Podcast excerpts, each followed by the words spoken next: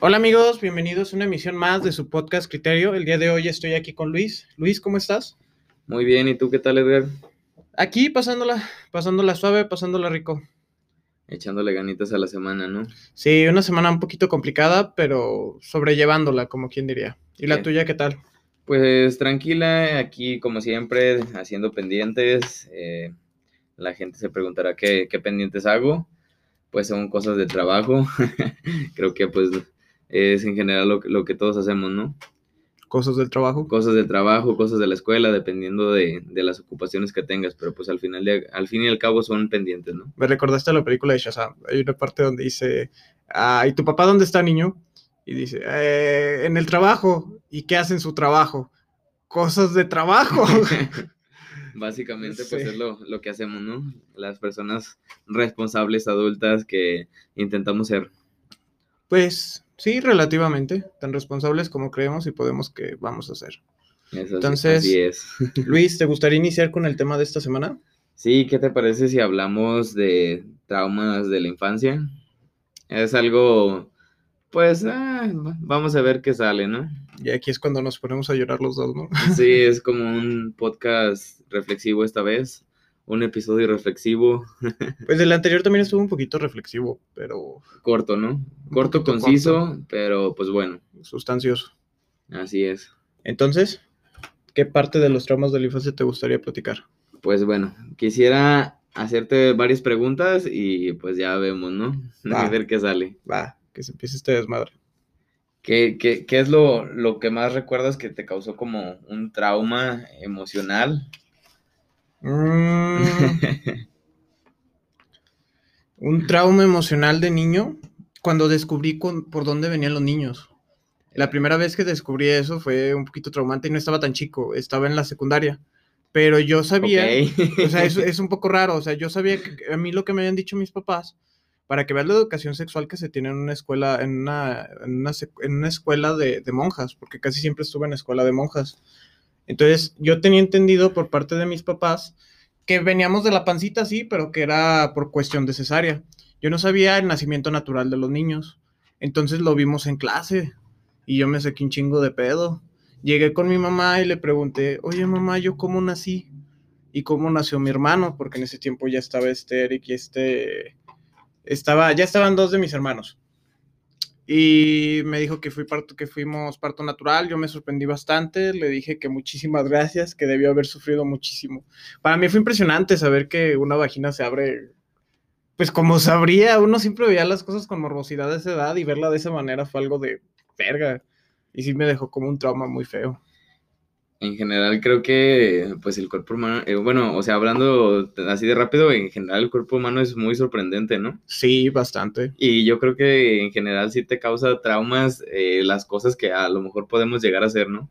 Sí, sí, en muchos sentidos, claro que sí. Pero sí me sorprende que no supieras a, a tu edad. Se supone que en la primaria, no sé si tuviste el típico libro donde salían... Fíjate, pasaba algo muy curioso con eso. Mis compañeros y las monjas nos hacían ponerle ropita a los libros de biología que teníamos. Entonces, literalmente ahí nos veía rayando cuando era la figura del cuerpo humano donde a la mujer se le veía las boobies, se le veía la vagina. Este, nos hacían taparlo, nos hacían taparlo con lápiz. Entonces les dibujábamos ropita y a los hombres también en, su, en sus testículos, en su, en su pene, era donde tapábamos todo como si trajeran calzoncitos. Y esos eran temas que muchas veces las maestras o, las, eh, o los profesores evadían. Qué chistoso, ¿no? Yo vengo completamente de una, de, bueno, yo siempre he estado en escuelas de gobierno, escuelas hasta cierto punto laicas, porque pues obviamente se- también nos tocaba participar en algunos eventos religiosos, pero pues se me hace muy chistoso saber eso.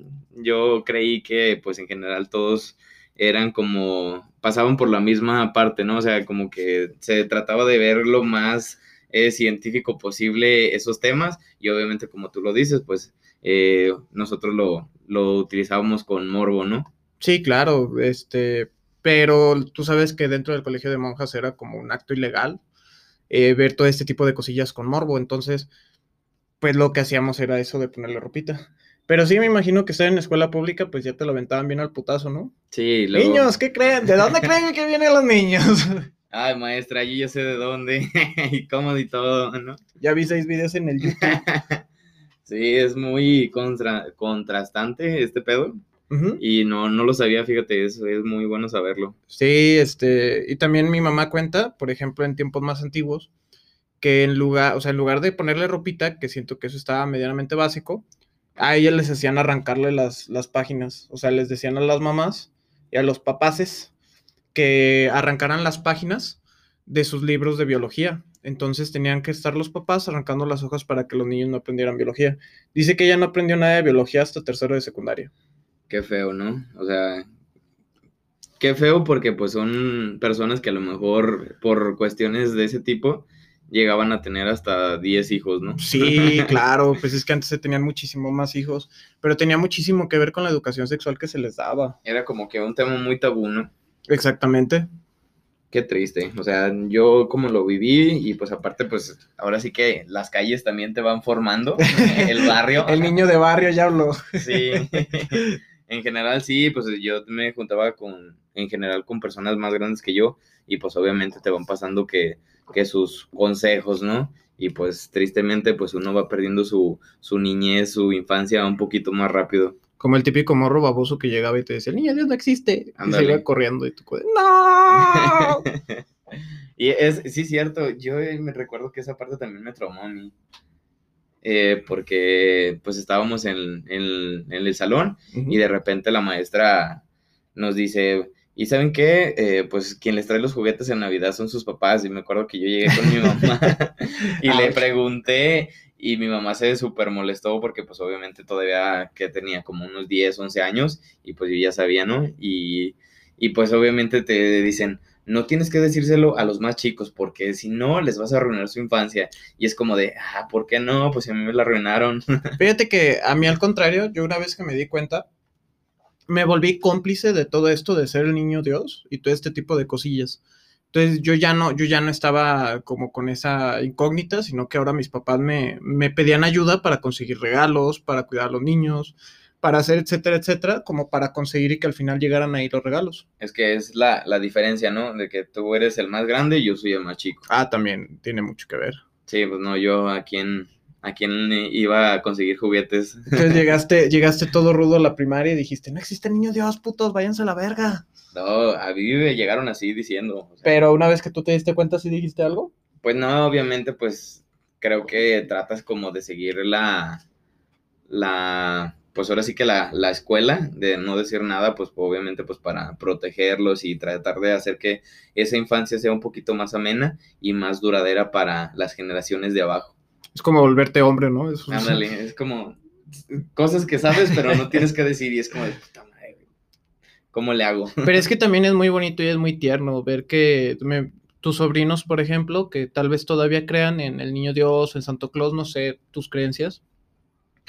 Pero yo la verdad a mí se me hace bonito, siento que causa como esa ilusión, ese algo, algo chido, algo bonito, de estar sabiendo que alguien más espera de una forma mágica un regalo.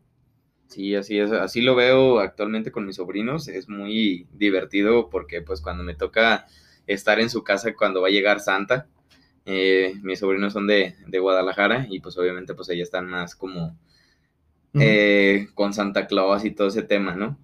No es tanto como nosotros que vivimos como más arraigados con el niño Dios y ese de, de los santos reyes.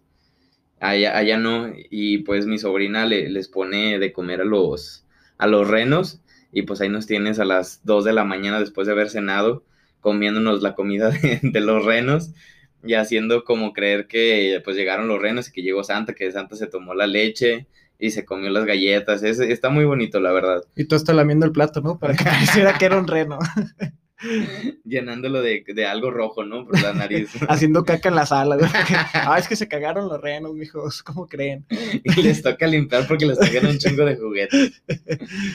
Hasta dejaron el papel. que- Vean qué renos tan educados tiene Santo Claus. Sí, pero está, está chistoso y pues obviamente no quisiera que ellos también se traumaran de esa forma, ¿no? Ya cuando les toque eh, su proceso de saber quién realmente les entrega los juguetes, pues ya ellos sabrán cómo tomarlo, ¿no? Fíjate que hablando un poquito de traumas de la infancia, o sea, siguiendo con el tema, eh, también está la otra contraparte que es como traumas de los padres de nuestra infancia. Porque, porque digamos, existían ciertas cosas que los papás inventaban y se sacaban del culo, güey. Y eran cosas que nos afectaban bien cabrón. Te pongo un ejemplo así bien sencillo. ¿Sabes qué, mijo? Eh, no puedes ver Dragon Ball Z porque el Papa, o sea, el Papa fue y dijo, el Goku es malo. Yo la neta nunca vi un video en la actualidad o algo así que dijera que el Papa había dicho que Goku era malo, güey. Y a mí, y a mí, a mí me lo prohibieron junto con Ed de Eddie, junto con otras caricaturas que era como Los de- tazos, ¿no? Los tazos también un tiempo- Pikachu, bueno, de Pokémon. de Pokémon, que ya era del diablo y que no sé qué. Vato, me tiraron como 50 tazos, güey. A mí me tiraron como 200. No, güey. Me también era muy traumático, güey, porque era como te esforzaste tanto como para obtener tantos eh, tazos y al final que pues la, la iglesia dijera de repente, ¿sabes qué? Esto ya no es bueno y se tienen que deshacer de todo. No sé si a ti te tocó ir también a los cursos de verano de la iglesia. Yo los, yo los aborrecía, güey. Como que cursos de verano de la iglesia. Sí, normalmente pues cuando salías de, de vacaciones eh, en verano, Ujú. te, bueno, en mi casa, te mandaban a, a los cursos de verano de la iglesia, güey, y pues te ponían a hacer actividades y pues ahí te tenían entretenido, ¿no? Yo nunca quise ir, de verdad, era un sufrir para mí porque pues no, yo nunca me ha gustado la iglesia y pues sí, se resultaba algo traumático porque era como de, te ponían a hacer cosas que yo no quería hacer, no nada malo pues, pero yo no las quería hacer, yo prefería andar en el rancho eh, montando caballo, yo qué sé. Porque sí, señor, yo soy de rancho. Y salías con traumas, ¿no? Alabaré, alabaré, alabaré. El, el granito de mostaza en chinga, güey. Dijo, ¿quieres mostaza? ¡No, los ganitos no! Porque si no se va a mover la ¿Qué montaña. no? La montaña, mamá. Sí. Y también, pues, me tocó pasar por lo de, no sé si tú tienes la primera comunión y eso. Fíjate que conmigo pasó algo muy curioso porque en la misma secundaria nos preparaban para la secundaria. ¿10 años que ¿Dónde estaba? No, en la secundaria. primaria. En la primaria, en la primaria y en la secundaria a mí me prepararon. Pero yo tuve la suerte de que yo no entré a todas las clases. Mi mamá no me llevaba a todas, solamente entré como a dos y con eso pude hacer mi, mi comunión. Pero fíjate que iba lo curioso de esta anécdota. A mí me mandan a hacer mi comunión y dicen, ¿sabes qué? Mañana ya vas a tomar la comunión. Yo dije, puta madre, yo creí que se tenía que decir algo cuando uno tomaba la comunión por primera vez. Entonces, yo, yo, yo, yo estaba asustado porque decía, güey, y si el padre me pregunta algo, era mi idea, güey, que el padre me iba a decir, a ver, muchachos, a ver, dígame la catequesis completa y le doy su oblea. Hostia, joder. Entonces yo iba bien nervioso, formado, formado, y viendo qué decían los demás, y veía que algo contestaban y que algo. Es la Y el padre, ¿no? ajá, y el padre hablaba, y yo no, yo no sabía qué estaba pasando. Y dije, el padre le está preguntando cosas, y son preguntas sencillas porque contestan luego, luego. Y dije, chingue su madre. Yo voy a, yo en, en cuanto me den la hostia, voy a, ¿cómo se llama? La de creo en, un, creo en un Dios, Padre Todopoderoso, ¿cómo se llama la? El credo. El credo. Entonces, cuando me da la hostia, yo empiezo a rezar el pinche credo, güey. Dije, esta va a ser la respuesta a cualquier pendejada que me diga, güey. Y ya, güey, me mete la pinche hostia a la boca y dije, ah, estuvo fácil este pedo. ¿Y a, y a ti no te pasó que de- pues te tenías que ir a confesar con el padre y que no decías todo, güey, obviamente? Fíjate que yo una vez le pregunté a un padre que si era pecado masturbarse. Sí. Sí, eso fue en la, en la, en la Y secundaria. te dejó 800 padres nuestros. Me dijo una cosa muy curiosa. Me dijo, no es, dice, si es pecado. Yo dije, a la verga, ¿cuánto he pecado? ¿Cuánto daño me he hecho a mí mismo? ya, ya no voy a ir al cielo. Y me dice, sí, sí es pecado, pero no ocupas decirlo. o sea, la próxima vez que vengas y te confieses, no menciones esto, nada más, pues rézate un Padre Nuestro extra, güey. Entonces yo dije, y mi pregunta, pues sincera en ese tiempo fue, ¿un Padre Nuestro extra por cada vez que lo hice? o nada más por, o nada más por una en general. Dice, no, no, no, una por todo en general. y aquí es como Edgar sigue rezando. Hasta la fecha me, me mentalicé para en la mente estar rezando y hablando de otras cosas. de hecho, ya es mi- un don, ¿no? ya rezas y... Pregúntenle a Luis, o sea, terminamos el podcast y yo me hinco para ser el Padre Nuestro. Ah, Eso sonó cagado. muy mal, güey. Sí, O sea, para... Sí, sí, esperemos Pero- que lo entiendan. Edgar está un poquito nervioso, sigue rezando en estos momentos. sí, todavía lo Para los que no nos ven. Y fue eso en general. No, pues está, está, estaba muy curioso, ¿no? Eh, todo eso. Y también el, el, hecho de que te traumaran con el, si no te portas bien, ¿tú a qué le tenías miedo? a la policía. Eh, la policía. ¿A ti, ¿Tú a qué le tenías miedo? ¿A ti qué te decían? Si no te portas bien, esto. Pues si no te portas bien, pues en general, no, no te vamos a comprar esto, o, o no, no, te va a traer nada santa, que era lo, lo más, bueno, el niño de Oz, ¿no?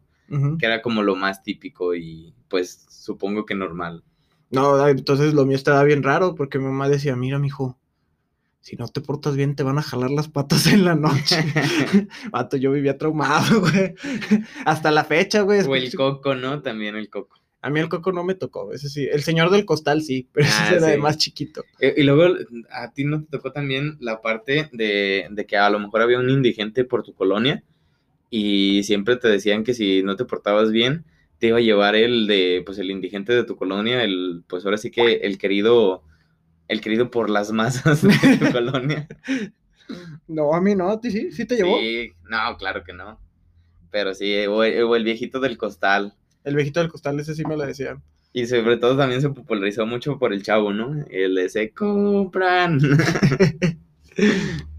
ah, qué chistoso. Qué buena infancia.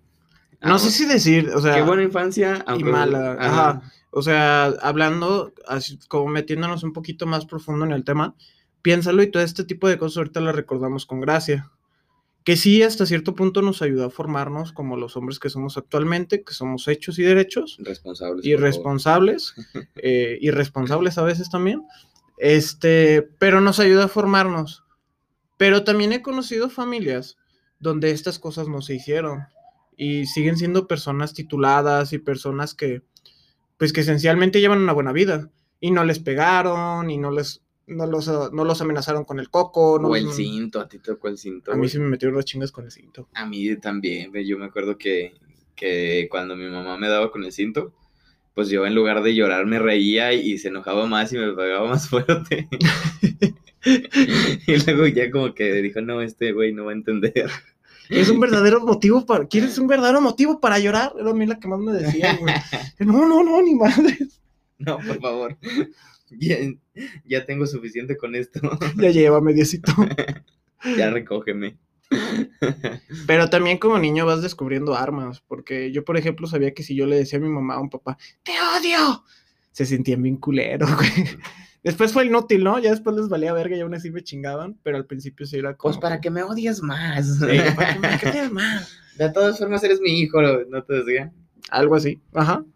Pero no sé si sea necesario este tipo de... No estoy, no estoy diciendo que... No sé cómo decirlo. No sé si sea totalmente necesario para, para formar a la nueva juventud este tipo de educación. No estoy hablando de generación de cristal que, ay, me pegó, voy a llamarle a la policía. Al DIF, ¿no? Ajá. No, sino es necesario hacer esto, no existirán unas mejores alternativas o algo mejor para evitar este tipo de cosas. Pues supongo que en la actualidad también por eso estamos viviendo esa, esa etapa, ¿no? De la generación de cristal, que de todo ya se trata como de resolver de una forma alterna y pues, o sea, no digo que esté, que esté mal, pero siento que, pues como tú mismo lo dijiste hace rato, o sea, fueron cosas que nos formaron y a lo mejor un poquito ser un poquito más fuertes en, en cuestiones que, pues siento yo que las generaciones de ahora no son tan, pues tan fuertes para ciertos temas y es como que se trauman un poquito más fácil y todo eso. Pues es que la generación actual trata de llegar a algo que es la inclusión y creo que es imposible llegar a una mayoría. Si te pones a verlo de un punto de vista, de una empresa, siempre tomamos estos ejemplos porque es de lo que sabemos. De una empresa, si tu mercado inicial no puede ser todo el mundo. Qué bonito sería que fuera tu mercado inicial todo el mundo, sí, qué chido, pero no puedes hacer eso, no puedes hacer eso, a menos que tengas un producto tan revolucionario que todo el mundo lo necesite. Y eso no existe. Ya que voy con un producto revolucionario que fuera jabón. Y ni siquiera eso, porque te aseguro que hay gente que no usa jabón, que usa shampoo. O que sea shampoo y te aseguro que hay gente que usa jabón. jabón líquido, ¿no? De ese ya para el cuerpo. Lo que sea, ajá. Entonces, no, tu mercado no puede ser todo el mundo. Entonces, tratar de, de generar una inclusión de todo hacia todo, siento que es imposible. Siento que existe cosas para cada persona. Sí, pues ahora sí que pues, también por eso se, se segmentan los mercados. ¿no? Exactamente, la segmentación de mercado, de eso, eso es a lo que iba. O sea, teniendo una buena segmentación de mercado es donde ves las cosas. Ahora poniéndolo con memes y cositas así. Hay una segmentación del mercado que le gusta burlarse de ciertas cosas. Yo no estoy, ojo, no estoy diciendo que esté bien, solamente estoy dando como la idea general. Eh, que le gustan cierto tipo de cosas, cierto ti- tipo de chistes, ya sean negros, sean ridículos, sean de cualquier estilo. Pero eso no significa que estén tratando de discriminar. Pero también viene la contraparte, Luis. Eh, normalizar también está mal. Entonces Sí, es como un problema ético demasiado extraño. Sí. En general, el, pues sí, no debemos de normalizar todo, pero pues tampoco no, no, ay, se me fue la palabra, perdón. Pero, pues es que, No podemos como hacer inclusión hacia Sí, los demás. inclusión. Ajá, ajá. Ser inclusivos con los demás. Este, no en todo. En Sí, algunas no, cosas está hay, bien. Hay que tratar de hacerlo lo más que se pueda, pero pues obviamente no vamos a llegar al 100% de eso. Y eso hablo. ¿Por qué atacar cuando no se puede hacer eso? ¿En qué momento ah, un comediante hablaba sobre que la comedia es aquello eh, que ridiculiza las cosas? Entonces, a veces el humor puede ser de cierta manera u de otra, pero jamás tratando de ofender. Y a final de cuentas, eh, ¿en qué punto vamos a llegar donde ya no nos vamos a poder de reír de nada ni de nadie? Porque, ¿has visto el video de Edgar cae? Sí, Entonces ahí nos estamos burlando de dos cosas que actualmente serían políticamente incorrectas. sí, el bullying. Sería bullying hacia esta persona. Entonces, yo tengo que admitir que en mi corazoncito lo guardo y que me dio muchísima risa, güey. Pues yo creo que es el, el video de bullying más viral de, de, sus Toda la pinche vida, ajá. Pero regresando con traumas de la infancia, ¿cuál consideras tú que haya sido como el más útil? Vámonos por algo así diferente, algo útil. El coco, por ejemplo, ya lo hablamos, entonces es Sí, como algo útil, ¿no? Porque te forma a cierta perspectiva. Entonces, ¿cuál considerarías que sería otro? Una disculpa, amigos, por la interrupción, pero de repente como que se nos va la señal y todavía estamos muy mencillos aquí para la... como para administrar todo este desmadre. Entonces, Luis, continuando con lo que estaba diciendo, ¿cuál crees que haya sido un trauma que a ti te haya generado como algo relativamente positivo? Pues ahora sí que yo creo que, bueno, no sé, déjame pensarlo, pero pues es- así a, a grandes rasgos yo creo que ese de, de te va a llevar cualquier cosa, ¿no? O sea, que te- ten cuidado con esto porque si no puede pasar esto y no sé cómo... Yo siento que uno de ellos es como los disparos. eh, Bueno, a cierto punto. Bueno, es que eso ya es más como de la actualidad, ¿no? Porque en Sí. nuestra infancia, pues no, en general, yo creo que no tuvimos afortunadamente que vivir tanto con eso. Pero aún así lo veíamos en los adultos. Los adultos sí era como de qué pedo, qué fue eso. Pero también hablamos de que tal vez no lo vivamos, pero sí son traumas que podemos, que se pueden heredar a nuevas generaciones, güey. Yo, yo siento que eso es un trauma más de la actualidad. O Ujú. sea, porque pues yo me acuerdo que antes, no sé, escuchaba hablar de, no, pues que hubo balacera en tal lado. O a lo mejor era por los mismos medios de, de comunicación que estaban un poquito más, más restringidos, pero yo creo que puede ser parte de, del, de ser precavido, porque Sí, no, porque cuando escuchas un cohete, de repente te, te- te- hasta te agarras unos minutillos pensando así como, ¿qué habrá sido? ¿Si habrá sido un cohete o fue un disparo? sí, O fue otra cosa. Y en la actualidad pues ya, ya no se sabe, ¿no? Sí, exactamente. Entonces, Tristemente. ajá, siento que son uno de esos traumas que ayudan porque uno trata de ser precavido todo el tiempo, ¿no? Pero, pues sí, yo diría que ese para mí sería uno de los traumas que ayudan, ¿no? Sí, pues la, sí, te ayuda a ser un poquito más precavido en todos los sentidos. Y estar como que más alerta pues de todo, ¿no? De todo lo que te rodea. Bueno, en general yo siempre estoy como que viendo para todos lados. A lo mejor está mal, porque muchas veces me lo han dicho que a dónde volteo y que estoy viendo y así, pero pues yo creo que... La novia, ¿no? ¿A quién estás viendo? No, afortunadamente no. pero sí, yo, yo como que estoy tratando de siempre estar viendo a mi alrededor pues para estar lo más tranquilo que se pueda. Pues sí, creo que actualmente de lo mismo que discutíamos hace unos cuantos temas del podcast, que cuando ibas de fiesta pues ya siempre estabas como muy al pendiente, ¿no? Ándale. Eh, pero pues es parte de eso, es parte como, como de todo ello.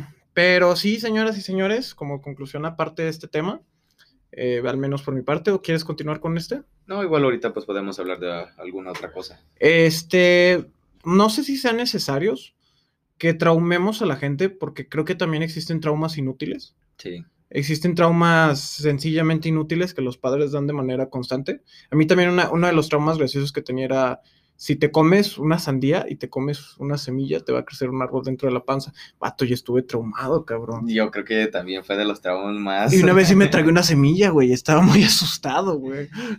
y mi mamá, en lugar de tranquilizarme, fue como de, no, yo creo que esta vez no te va a pasar nada. Yo, Pero no lo vuelvas a hacer. y yo, como de verga, esta vez, güey. La siguiente podré morir. la siguiente yo no la cuento. Dejé de comer sandía, güey. Sí era la sandía, sí, sí era la sandía, güey la sandía y pues en general todas las frutas que tienes en ¿no? Y decían que me iba a crecer el arbolito. Pero sí existen traumas que son como muy tontos. Creo que los niños son suficientemente listos, porque yo lo he visto en mi hermano pequeño, son suficientemente listos como para entender el porqué de las cosas. Tal vez no explicado de la manera que se lo explicaría a un adulto, pero sí de una manera en que puedes explicárselo a un niño, ¿no? Puedes volver las cosas de una, o sea, explicarlas de una manera sencilla. ¿Tú qué piensas? Pues sí, creo que en la actualidad, o sea, no hay que ser como tan enfáticos con esa parte. Ajá. De traumar a las generaciones más abajo que nosotros. Yo creo que pues ya tenemos la suficiente tecnología y el conocimiento como para tratar de darles una explicación un poquito más lógica a que porque te lo contaron tus papás o porque te lo contaron tus abuelos, eh, eso tiene que seguir pasando, ¿no? Y que creo que también era parte de lo que nuestros papás vivieron, ¿no? Ellos pues a lo mejor no estaban tan informados por cuestiones generales de pues la época, pero pues creo que ahorita ya podemos hacer ese cambio en las nuevas generaciones. Sí, exactamente, pues de nosotros depende como todo ese desmadre para llegar a pues a nuevos horizontes, ¿no? Así llegar que, la, que las nuevas generaciones lleguen más educados. Y bueno, Luis, ¿de qué te gustaría hablar ahora? Mm, pues no sé, ¿tú tienes algún tema en especial o algo de, de algo que tú quieras hablar? Igual pues ahí podemos ver qué, qué sale. O pues yo puedo dar un tema random. A ver, empezamos con un tema random. Ah, pues a ver. Los peores trabajos, güey. Me suena bien. ¿Cuál consideras que es uno de los peores trabajos? No sé, yo siento que ser veterinario, güey, de, zoológico, ya no has visto que de repente se tienen que meter como para revisar a los elefantes completamente. ¿Cómo que meter? ¿No has visto imágenes? ¿Se meten por el ano del elefante, pues, güey? creo que sí, por el ano y así. Está, está, está curioso, güey. Verga, güey. Nunca, eso no lo sabía. Sabía que metían las manos en los caballos. Y en las vacas. Pero yo no entiendo cómo les, o sea, qué chido, qué, qué padre, ¿no? que hagan esas cosas porque pues alguien las tiene que hacer. Sí, pues tienes que apoyar, ¿no? Pero tengo amigas en Instagram que tienen fotos metiendo la mano a un caballo por el ano y yo digo, pato, yo no mostraría eso. Le metí todo el brazo completo a alguien por el ano o algo por el ano, güey, no, no es algo que yo mostraría. Mostraría a los bebés ya naciendo, güey, pero no con, verga, güey, esa morra no tiene un brazo, ¿dónde está? ¿Dónde lo puso? Oh, Dios. Rayos. Algún trabajo traumático, o sea, bueno, no sería por el ano, también, ¿eh? Bueno, dilo, continúa. No, debe decir que tal vez no sea por el ano, disculpen por mi mal conocimiento, tal vez sería por la, la vagina. Realmente, pues no, no tenemos el conocimiento. Ajá, si, hay algún veterinario y nos quisiera escribir, estaría de lujo para que nos sacara de, ese, de esa duda. De ese apuro, porque bueno, yo es más o menos lo que veo. Eh, peores trabajos que yo considere, y no que diga que, o sea, no son denigrantes, pero siento que son malos trabajos. Siento que un mal trabajo es limpiar baños. A mí, a mí me da mucho, mucho asco limpiar un baño. Y siento que limpiar el baño de alguien más es algo que me da aún muchísimo más asco.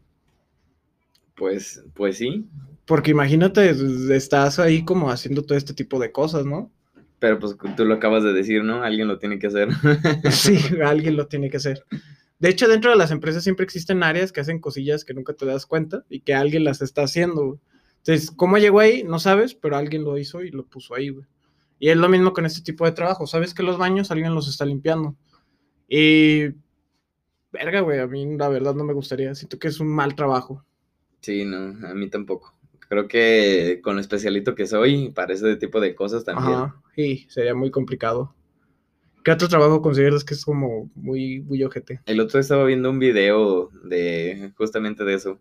Y vi que creo que en la India hay personas que se tienen que meter a las alcantarillas para poder destaparlas. Y pues obviamente se meten en, en cosas súper asquerosas. Y creo que también es uno de los peores, pero pues Chale, güey. Esta plática me está dejando con caras de trauma. Entonces se meten a las alcantarillas para sacar toda la mierda. Sí, se meten, muchas veces creo que ni siquiera se meten con trajes especializados, pues obviamente pues es la India y hay regiones que pues están súper pobladas y pues no tienen como la infraestructura que se debería de tener y pues supongo que ni siquiera el equipo especializado para hacer esas ¿Te imaginas así entre compas? Ese como, y esta vez a quién le toca meterse por el caño.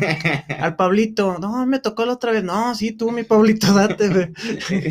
no, es que Pablito ya no está, se murió de una infección. Pablito se quedó ahí atorado el otro día. De hecho, lo tenemos que sacar a él. Por eso está atorado. ah, no manches. Pues, chale. Pero pues, como vuelvo a decir, alguien lo tiene que hacer. Sí. Y son trabajos. Honestamente, aquí en México, los trabajos mejor pagados son los que más riesgos llevan. Sí, o al menos pues, así debería ser, ¿no? En general creo que así es en todo el mundo, ¿no? Entre más riesgo, mejor se paga. Sí, Pero siento que también entre más asqueroso, más se debería pagar, ¿no? sí. Entre más loco el pinche trabajo, más se debería pagar porque pues no manches. Imagínate destapar las pinches cañerías tú solito, güey, a mano limpia, güey. Y dale, mijo, y dale, Y dale. sin guantes, o de repente agarras algo que dices, ay, no, mejor, Mejor ni veo. no sé lo que pienso. ya, No, María. Pero sí, creo que esas personas que hacen eso, o sea, de meterse las alcantarillas, sí tienen una tasa de mortalidad muy alta por lo mismo de todas las infecciones que Pues sí, contraen. eventualmente se pueden llegar a. Pues, ay, güey. sí, saca un poquito de pedo. Si quieres, cambiemos de tema, ¿no? Porque creo que... No, no, no, adelante, adelante, adelante.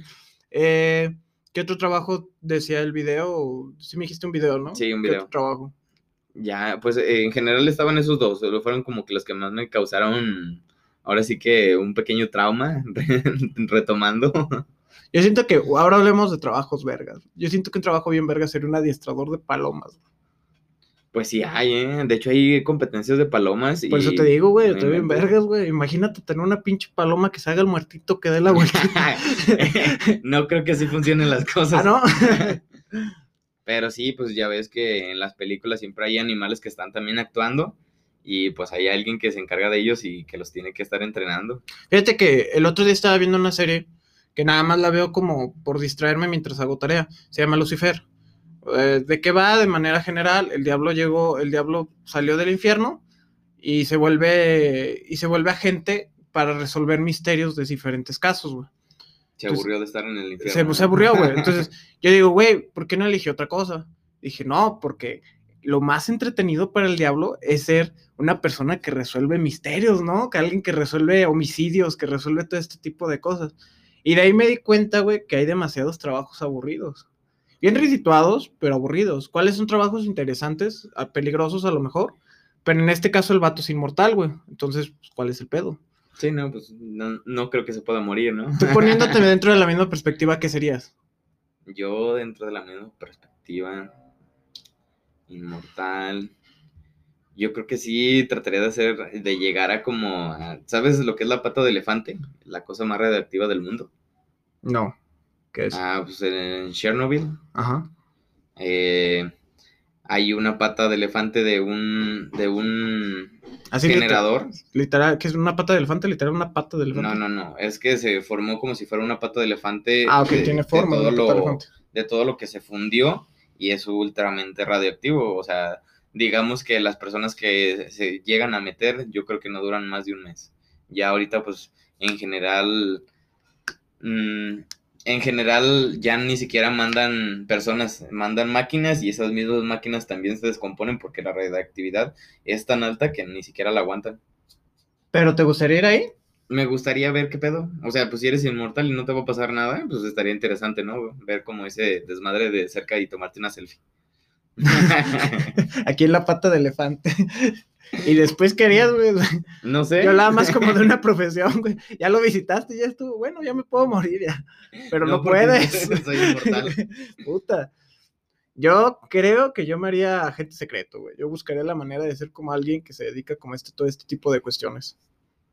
Pues, eh, está Imagínate ese pedo de doble agente, sería como el agente 008. Porque yo me, porque yo me chingué el 007. Porque el 007 ya quedó en el pasado. Ya quedó en el pasado, ya no vale. O el 069, mijo. El mero bueno. Ya cada quien. No, pues en general está, está interesante y a ver, también ahorita pues actualmente pues somos estudiantes de la carrera de industrial, ¿no? Eh, queremos pues obviamente ejercer nuestra carrera. Pero sencillamente nuestra carrera sí nos apasiona, pero no es divertida, güey. Sí, no, es, es a lo que voy. O sea, ¿por cuánto dinero tú no trabajarías como de, de tu carrera? O sea, no, no, sé cómo formular la pregunta, pero, o sea, ¿por cuánto dinero tú, en lugar de este, hacer lo que estudiaste, dejarías lo que estudiaste por hacer cualquier otro trabajo? ¿Te refieres a un sueldo? o te Ah, un sueldo. ¿Cuánto, ¿Cuánto estaría dispuesto a recibir, no sé, mensualmente para hacer otra cosa? Sabe, yo creo que permanentemente. Pues no, pues cambiar, obviamente pero no puedo dedicar, puedo dedicarme a lo que sea menos sí, no, o sea, puedes hacer, también te puedes dedicar a tu carrera, pues, pero pues en general, ¿no? O sea, ¿Eh? es que a lo que voy es como, ¿por cuánto no estarías dispuesta a ejercer tu carrera? Que es como que la meta que tenemos cuando estamos estudiando algo, ¿no? Llegar a trabajar y generar cierto tipo de ganancias. No sé, yo creo que unos 60 mensuales. A lo mejor diría, ah, mi carrera me vale madre y yo voy a trabajar aquí, no sé, sembrando baldíos o, Ándale. lo que sea. limpiando baldíos, no por limpiando, limpiando ventanas o limpiando baños. Yo limpiaría baños por 60 mil baros, güey, sin pedos. Pero que te tocaran 60, 60 que te pagaran un baro por cada baño, güey. No, no. Tienes que juntar 60 mil baños. 60 mil baños sería una puta locura, güey. Pierdo mis manos. Y el Edgar, no, pues ya, ya no aguantó. Se rindió en el baño número 3. sí. No sé, yo, yo creo que yo por unos 100. Unos 100 mil baros. O sea, sí, estaría como a gusto al principio, obviamente hasta que te acostumbres a, gastar como ganas. Pues sí, entre más ganas, más gastas. Eso es un punto muy cierto. Como ganas, gastas. Por 100 mil varos, pues sí, suena bastante razonable. No puedo cambiar mi, mi Ah, bueno, pues que sean 100 también. No, es como algo predeterminado, ¿no? tú puedes hacer lo que tú quieras. La pregunta nada más es como para generar. Pero fíjate que yo creo que habría personas que te dirían que por nada de dinero del mundo. Es que es, a lo que también voy. O sea, hay muy personas que están muy apasionadas con su carrera, eh, pues prácticamente viven, aman lo que hacen y pues no, no lo, no lo dejarían de hacer hasta que pues, se retiren, ¿no? Sí, no, efectivamente. Por ejemplo, hay gente que le gusta la medicina a tal punto que no se dedicarían a otra cosa que no sea la medicina. Y hay gente muy empeñada en ello. De hecho, hubo un tiempo donde tenía amigos que querían entrar a medicina, pero a huevo querían entrar a medicina. E hicieron el examen como unas cinco o seis veces y al final no quedaron, güey, pero era lo que querían, y era y era lo que querían, y solamente eso querían tirarle. Yo también tengo amigos así, y pues obviamente al ver que no podían como dedicarte a, dedicarse a esa rama, pues se decidieron dedicar a la misma rama, pero en, de otra forma. Sí, hace poquito conocí una doctora, bueno, una médico, que se, se está estudiando una especialidad en, en la parte administrativa de un hospital. Es en calidad, yo no sabía que existía eso dentro de la gente, de los médicos. Yo me enteré hasta que ella me contó. Y está estudiando esta maestría que es calidad como para administrar el hospital. Y dije, no mames, no lo había pensado. Yo creí que la gente que administraba un hospital era gente como nosotros, o sea, que eran ingenieros o que eran licenciados en otra cosa. No más médicos con especialidades que llevaban esa parte administrativa. Pues yo, yo sí tenía más o menos el contexto, pero no tenía tal, tal cual todo el contexto. Pero, pues, está muy interesante, ¿no? Porque pues ellos conocen como que todo el hospital y pues en general también lo pueden administrar y tratar de mejorar su, su sistema. Y lo conocen mejor, ¿no? Porque también ya son médicos. O sea, originalmente ella es médico, es médico, cirujano y partero y entonces ya conoce una parte, eh, cómo son las cosas en realidad dentro de un hospital, cómo funciona. Entonces tal vez desde ahí puedes desarrollarte más a saber qué es lo que de verdad necesita el hospital, qué es lo que necesita la gente que lo tiene y cómo tenerlo bien administrado desde la parte, desde esta parte, ¿no? Sí. ¿Tú te animarías a estudiar una maestría? Yo pienso que ya, obviamente, ya que esté pues ejerciendo la carrera, ya si el trabajo lo requiere, pues yo supongo que sí. Pero por gusto, ¿le estudiarías por gusto? Por gusto, actualmente no. Yo siento que es demasiado. Yo ya llegué a un punto donde digo, güey, yo ya no quiero estudiar más. Yo creo que, bueno, yo también creo eso. Ya ahorita ya siento que es, estoy bien. Primero, pues quiero terminar, obviamente, para pues de- después decir, ¿sabes qué? Necesito aprender un poco más de estos temas, espe- especializarme en estos temas, porque pues los estoy requiriendo y pues me, me va a ser funcional, ¿no? Sí, efectivamente. Igual, pues la carrera donde quiera la aplicas, ¿no? En cualquier ámbito y en cualquier forma. Así es. Bueno, ¿cómo ves si cambiamos de tema, Luisito? Sí, Siento me que este no fue bien. como muy lejos. Como que empezamos muy, no sé cómo decirlo, como muy... Muy centrados en, en cierto tema y ya le cambiamos como muy rápido, ¿no? Sí, ya sé. De repente como que nos apagamos y nos pusimos serios. Hablar un poquito más, más eh, con terminologías. Muy bien. eh, música, ¿qué te parece si hablamos un poquito de música? Sí, me parece. ¿Cómo han cambiado las cosas, no? Sí, Antes, mucho han cambiado. muchísimo. eh, desde la forma como las escuchamos hasta la forma en la que, pues, escuchamos la música. O sea, creo que repetí lo mismo. Sí, O sea, sí, la forma, la forma en que lo escuchamos, o sea, que escuchamos me refiero como a discos, güey, que pasó un MP3, del MP3 de los pasó. cassettes. ¿te pues, ajá, de los cassettes, de los bonitos cassettes. A nosotros, fíjate que nos tocó todavía esa etapa, ¿no? De, de agarrar como los cassettes. Y ya, y ya después los discos, que era como lo revolucionaron, tu MP3, Ándale. con 100 canciones. Le pueden caber hasta mil canciones. DJ. ya ves que la primera rola así era DJ, DJ, Sí. el Paquito. Y que las ibas al ciber a descargarlas, ¿no? Eh, el bendito Ares, güey. Yo arruiné varios celulares por tantos virus que tenía esa madre. Y luego, Era, era un generador de virus. sí, totalmente. Y también, eh, y también eran las videos de descargas pornos de cada ratito. A mí de repente me tocaban videos pornos, ya lo random, y ya, ya, ya estaban en mi celular y pues no voy a, no voy a decir que yo bien negado los borraba, ¿verdad? Pero era como una, una, como un mi don y mi maldición, güey. Y estaba muy curioso porque tenía títulos como Don Omar, salió el sol, y salía el video porno por ahí, güey, bien random. Sí, de hecho estaba, eh, o sea, refiriéndonos a más o menos a lo mismo.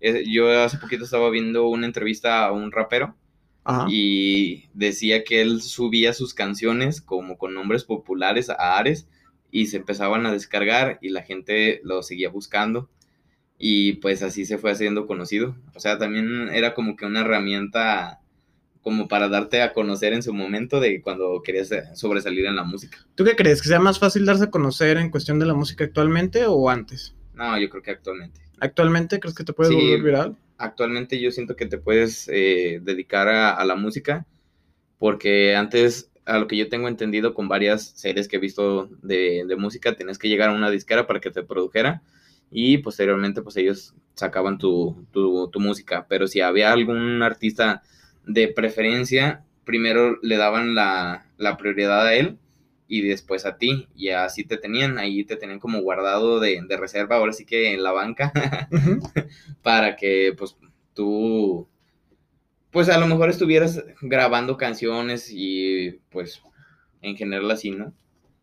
Yo fíjate que donde relacionó mucho todo este desmadre de la música fue la fue de la película Letras Explícitas, Ándale. donde mostraba mucho todo ese desmadre de pues que tenían que echarle talacha, ¿no? Que tenían que pagar su propio disco, repartirlo ahí entre los compas y a ver cómo le hacía. Ah, eh, ah, justamente eso decía el rapero, que era como de, él hacía eso, de entregar discos a sus amigos, pero también subía sus canciones a, a los navegadores de, de ese entonces y hacía que pues su nombre se fuera siendo como un poquito conocido por lo mismo, de que sin querer lo descargabas y como que te gustaba la canción y pues la guardabas y luego lo seguías reproduciendo y lo seguías buscando.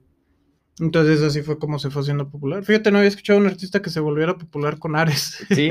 Está muy curioso. No recuerdo el nombre de- del artista, pero se me hizo muy curioso y se me hizo muy, muy inteligente de su parte. Sí, bastante diría yo. Actualmente, pues, con cualquier red social ya te puedes como lanzar, puedes hacer todo este tipo de cosillas. Y pues si eres una, tenemos a Justin Bieber como ejemplo. Justin Bieber empezó subiendo videos a YouTube y de ahí lo agarró una disquera. Y ya después de la disquera fue cuando empezó con su Baby Baby. Sí, y te- ahorita el que me viene un poquito más a, la mente también es este Nampa Básico, que es completamente independiente. Y estado viendo una entrevista de él. Y pues en general se me hizo muy, muy chida su, como su historia. Porque es como de, yo, yo por qué quiero una disquera si con los medios actuales puedo estar generando lo mismo y puedo estar generando más y todos los ingresos siguen siendo para mí. Y ahí pues obviamente las disqueras se quedan con la mayor parte y según, eh, se vuelven dueños intelectuales de tu música. Y así, y así ya nos hacen dueños intelectuales. Así Ah, ganas tu propio es. dinero. ¿Mm? Todo esto, fíjate que siento que le está dando en la madre a lo que antes conocíamos como normal, ¿no? ¿Sí? Porque las disqueras me imagino que ya no ganan tanto como pues, ganaban, güey. Ya, es que también ya no es tan necesario. Yo siento que pues con que subas a YouTube y empieces ahí a... Pues dándole, ¿no? Porque si se pues, ya una vez conocidos, pues se pueden hacer su propia disquera, güey. O sea, más bien su propio estudio para grabar sus propias canciones, güey. Entonces, ¿A, a ti no te han salido últimamente canciones así súper random eh, de repente en los anuncios de YouTube? eh, no. De hecho, me están saliendo puros videos de TikTok y de. ¿Cómo se llama la otra plataforma? Ya ves. De Kawaii. Eh, Kawaii. Ay, Dios, no tienes idea de cómo los odio, Luis. Estoy cansadísimo. Pero güey. que puedes ganar dinero Ah. Uh. viendo videos. De verdad se la mamaron con ese pedo. Sí, ya sé. Y fíjate que fue una buena estrategia lo que hizo Kawaii, como para darse a conocer, como decir, yo te pago por ver mis videos. Por tener el tráfico, ¿no? Ajá. En tu plataforma. Y, y que hizo TikTok, dijo, a mí no vas a dejar atrás, yo también lo voy a hacer. Dijo, yo soy más popular, ¿cómo voy a perderme de eso? Pero eso también representó una gran pérdida para TikTok, yo me imagino. Pues sí, pero pues sigues teniendo tráfico y entre más tráfico, pues para ellos es mejor. Sí, claro que sí. Pero de no haber existido esa competencia, pues Ah, Exacto, no, Sí. no tendríamos esa, esa gran oportunidad de ingresos. de ganar dinero con TikTok, viendo videos con TikTok y con Kawaii. Sí, pero pues en general sí ha cambiado demasiado la, la música. Tan solo pues ahorita ya no necesitas ni siquiera un disco. Ya los coches nuevos ni siquiera traen para discos, ya simplemente es Bluetooth. Bueno, depende, ¿no? Porque el mío todavía trae para disco. Por eso dije nuevo. bueno. Pero sí, efectivamente, la forma en la que escuchamos las cosas ha cambiado muchísimo. Pues tan solo esta, este podcast, El podcast, exactamente, ya se reproduce en bastantes redes y, y pues antes hubiera sido muchísimo, muy complicado grabar un podcast. De hecho, antes hubiéramos iniciado con radio, güey. así es. Y tener una radio, tengo entendido que sí está medio, medio caro, ¿no? Tienen que comprar una antena y hacerse de cuánto Pues, de madre. Tú como persona común no creo que pudieras generar un programa de radio. Tienes que dirigirte a una estación de radio para que te den permiso o te den una oportunidad de hacer lo mismo que estamos haciendo ahorita. Y pues chance y te escuchan como a nosotros en este, en este momento. tal vez sí, tal vez no. Pero pues ahí tú lo sigues haciendo, ¿no? Pero sí, cambió demasiado y, y yo estoy seguro que va a seguir cambiando. Ya en un futuro estoy seguro que... ¿Te, te imaginas cómo será en un futuro todo esto? Yo siento que si ya con Alexa que de repente puedes reproducir, imagínate, ¿alguna vez viste Black Mirror? Sí, Black Sí. Mirror. Ajá. ¿Qué Este... capítulo? Nah. El de los chips que les ponían como en la parte de atrás de la oreja. Entonces puede llegar a un punto así, güey, donde cierta música ya, ya se reproduzca como bastante a tus gustos y que ya sea algo, un injerto de la piel. Imagínate algo así, güey. ¿Sabes que Elon Musk está desarrollando un chip así? Ese vato está tal- bien loco, güey. no tal cual así, pues, pero está desarrollando un chip para que te lo puedas poner en la cabeza y no sé qué, con qué finalidad lo, lo quiera desarrollar, pero pues creo Pero que... ponértelo en la cabeza como dentro de la cabeza o por fuera. Sí, ¿no? creo que sí. O sea, realmente no, no tengo bien el, el tema, pero pues eh, está desarrollando un chip para Yo fíjate que- en la cabeza. En eso, en eso le veo como un poquito de defecto. Porque y donde el chip se vuelve obsoleto, imagínate, te, te, te, hacen una cirugía, te ponen el chip, todo sale exitoso. Y donde salga la versión 2.0 de este chip, güey. Ya me encabronaría, güey, porque ya traigo metido el chip, güey, de puta verga, güey. Podría tener el 2.0, pero me quedo con el 1.0 por pendejo, güey. Porque lo compré desde el principio, porque no me espera que saliera la nueva versión. Entonces, ¿hasta qué punto dejaría? O sea, ¿en qué, punto sería eso, güey?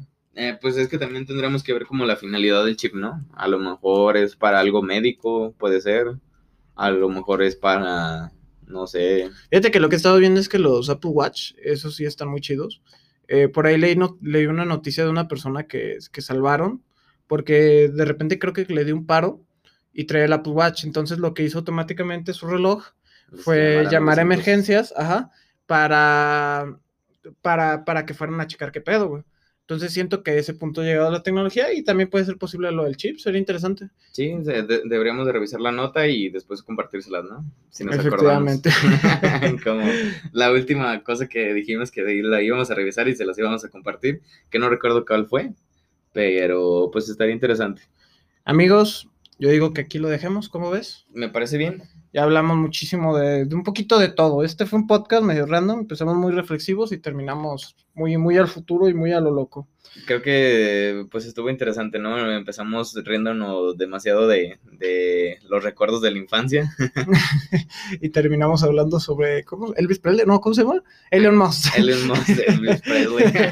Perdón, es que la música también, güey. Iba, íbamos por esos temas. En resumen, estoy seguro que en algún futuro eh, vamos a llegar a una tecnología muy loca con esto de la música, que va a poder detectar nuestros gustos, que va a poder hacer las cosas más chingonas y muchísimo más fáciles. Los famosísimos algoritmos, ¿no? Exactamente, un algoritmo mejor detallado y mejor hecho. ¿Algo que quieras decir para finalizar, Luis? Eh, pues básicamente que estuvo hoy interesante el podcast y pues espero que nos sigan escuchando. Recuerden que su podcast Criterio eh, Aquí estaremos transmitiendo o grabando cada vez que podamos. Y pues en general que tengan una excelente semana. Muchísimas gracias amigos, nos estamos escuchando. Nos vemos. Bye, criterio.